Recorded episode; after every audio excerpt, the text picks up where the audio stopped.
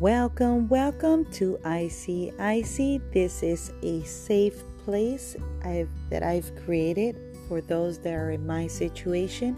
And if you're wondering what that situation is, I am an illegal alien, aka undocumented individual residing here in the United States.